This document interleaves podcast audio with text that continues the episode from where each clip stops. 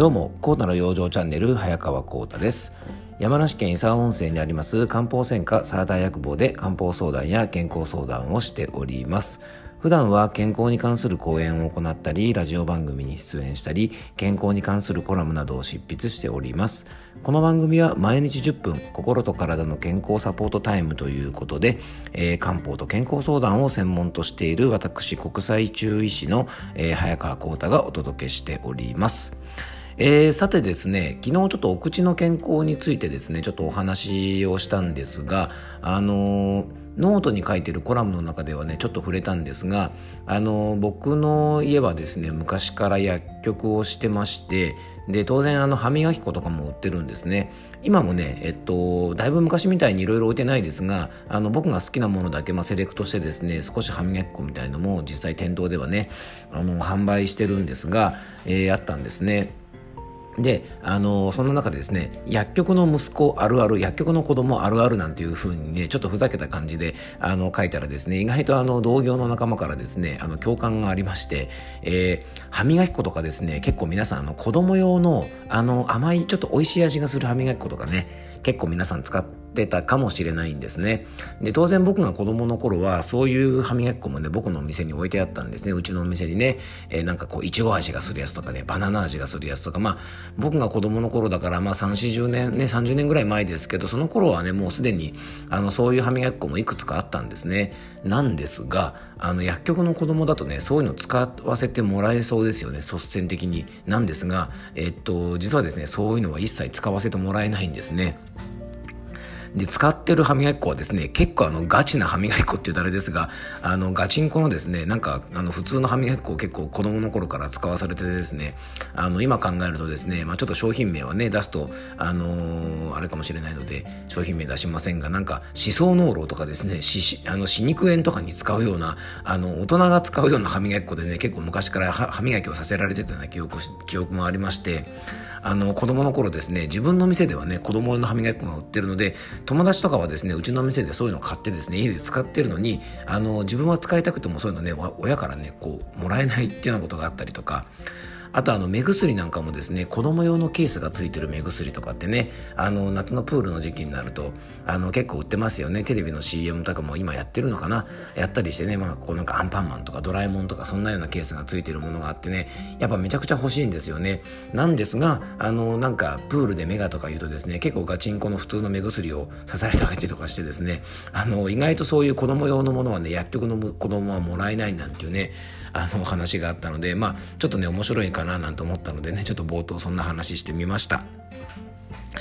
えー、さてですね、今日はどんなお話ししようかなと考えたんですが、えー、っと、昨日ですね、5月27日がですね、えー、っと、ドラクエの日ということで、えー、ドラゴンクエストっていうね、テレビゲーム、あの、非常に有名なテレビゲームですよね。多分、スーパーマリオと並んで、国内ではですね、多分、1番目か2番目ぐらいに、えー、有名なゲームソフトじゃないかなと思います。あの、ゲームをあんまりしない方でもですね、ドラゴンクエスト、いわゆるドラクエなんていうのはね、あの、聞いたことがある方もあのいるかもしれませんし、割と僕らの親ぐらいの年配の方もですねドラクエって言ってもああなんかゲームでしょうぐらいの感覚はあるかもしれませんで今日はですね、えっと、このドラクエについてですね、えっと、お話ししたいなと思うんですが、えー、決してですね、ゲームについて僕が熱く語るという時間ではありません。えー、今日のテーマはですね、健康もドラクエもコツコツレベル上げが大事というテーマで、えー、ちょっとお届けしたいと思います。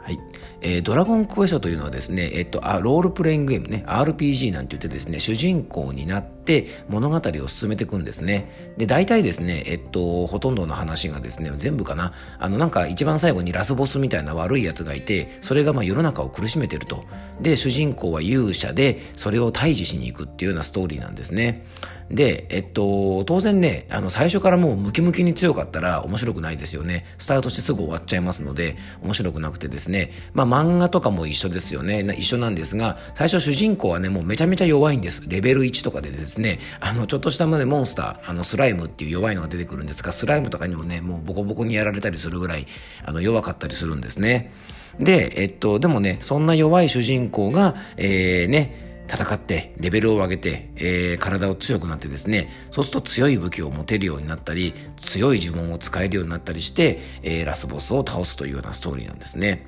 でこれね何が健康とつながるかというと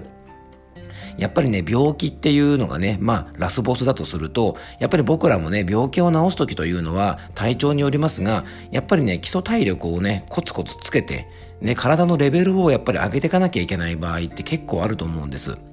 で、えー、体が弱ってる人というのはね、やっぱり病気の治りは当然遅いわけなんですね。でよく、えっと、どれくらいであの私の不調は治りますかってあの聞かれることがやっぱり多いです。で皆さんやっぱり漢方とか使ったりした時にどれくらいこの漢方薬を飲んだら症状が少し楽になっていくのかって気になるところがあると思うんですが当然平均値はあるんですがその時に僕必ずお伝えするのは今体がどのくらいの状態かによって治るスピードは違いますよっていうお話するんです。これはね漢方でも非常に大事にしている、えー、自然治癒力というやつですね。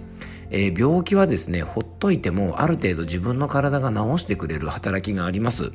えー、風邪をひこうが何をしようが自分の体で治す力はあるんですが、そのレベルがどの状態かによって全然治り方って違いますよね。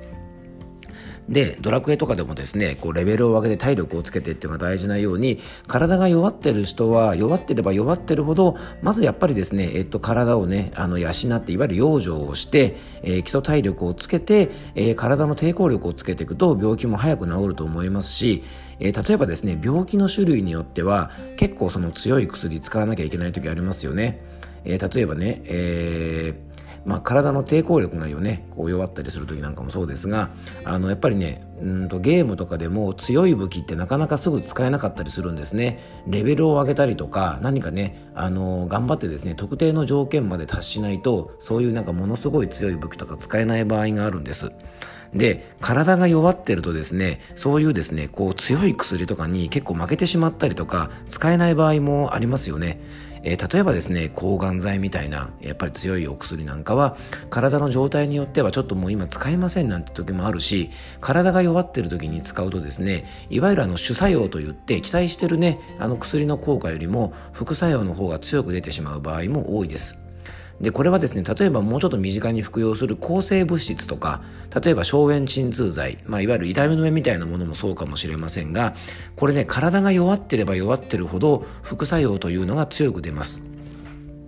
でね、漢方薬でもよくね、心とか体が弱ってる人はですね、もう普通の量がね、漢方でも使えないんですね。通常の半分の量とか、小学生ぐらいの量から使ったりする方もいるぐらい、やっぱりね、体のね、えー、そのレベルがしっかりと上がった状態であれば、そういうね、強い薬とか、えー、負担が強い薬にも負けずにですね、病気の治療があのできてくると思いますので、やっぱりね、日頃からコツコツ体のレベルを上げとくと、万が一病気になった時にもしっかりですね、そういう強い薬が使える体になると思いますので、あの、やっぱりね、日頃から体のお手入れをしておく養生っていうのが大事だと思います。で、ドラゴンクエストというゲームはですね、いろんな仲間、4人とか5人ぐらいでですね、いわゆるパーティーといってですね、チームを組んで、えー、戦っていくんですね。まあ、いろんな出会いがあったりとかですね、物語の中で、えー、協力してくれるね、あの、仲間たちが増えていってですね、戦っていくんです。まあ、えっ、ー、と、ワンピースとかね、あの、鬼滅の刃とかもそうですよね。で、仲間が増えていってみんなで協力するんですね。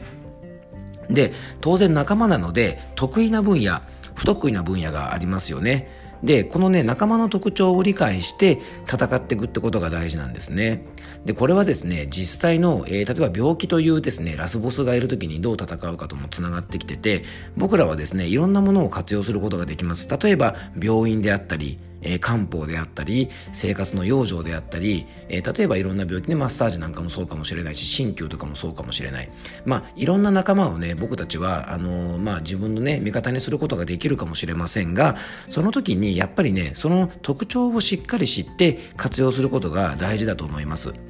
で例えばね、ドラゴンクエストとかね、そういうゲームでも相性があって、力が強い戦士がね、効果抜群の敵もいれば、えー、そうでない人もいる魔法使いみたいなね、えー、のが強い敵もいたりするの、いたりするんですね。すいません、噛んじゃった。で、これね、病気に例えると、病院の治療でもなかなか治らなかった不調が、漢方とかを使うとね、すっと楽になったりすることがあったり、逆にね、病院の治療とかの方が早くすっと治るような不調もあったりするのも事実です。ですから、あのー、病院とかね、漢方に加えて、やっぱ自分でね、こう、養生をすることももちろん大事で、それをしたらですね、早く回復するようなこともあるので、自分がですね、置かれている環境とか、体調とか、あと今戦っている敵の特徴ですね、病気の種類とか、ね、ゲームだったらモンスターの種類なんかね、そうなんですが、そういうものをですね、まあ、しっかり考えて、それに適した養生法をあのやったりとか、対策を取ることっていうのが非常に大事だと思います。そうするとね、苦労してた敵、いわゆる不調がですね、意外とあっさりやっつけることなんかもできたりすることがあると思います。で僕の仕事の健康相談ねあの、まあ、漢方相談、ね、健康相談っていうのは、えーと、こういうね作戦を立てるお手伝いもよくしてます。ね。なので、えっと、もし自分でですねなかなか作戦うまく立てれないなんて時はまあこういうですねあの僕の漢方相談なんかをねぜひあの活用してくれるとあのいいかなというふうに思います。こんな風にですね、あの、ドラクエからとかね、まあ今日ドラクエをテーマにちょっとね、健康と結びつけてお話しましたが、あのね、コツコツレベルを上げたり、あと仲間の特徴を生かした養生をしたりとか、えー、できますので、まあなんかね、不調がある時はね、今日のお話ちょっと思い出してもらってね、まあドラクエ式健康法じゃないですが、あの、そんなのでね、不調を楽にしていただけたらというふうに思います。えっと、僕がこの番組や健康に関するですね、まあ、いろんなコラムとかで皆様に、あの、これね、もう無料で配信させてもらって、えー、いろいろお伝えさせてもらってます。で、もしですね、僕のお話聞いたりして、えっと、興味を持ってもらえたらですね、僕が主催するオンラインの健康セミナーも、あの、やっておりますし、えー、健康相談もですね、えっと、オンライン活用して遠方の方でもやってもらえたり、実際にお店に来てもらえればね、直接お話も健康相談で伺ってますので、もし興味を持った方がいらっしゃったらですね、またお気軽に、あの、ご連絡いただければというふうに思います。えー、今日も聞いていただいてありがとうございました。どうぞ素敵な一日をお過ごしください。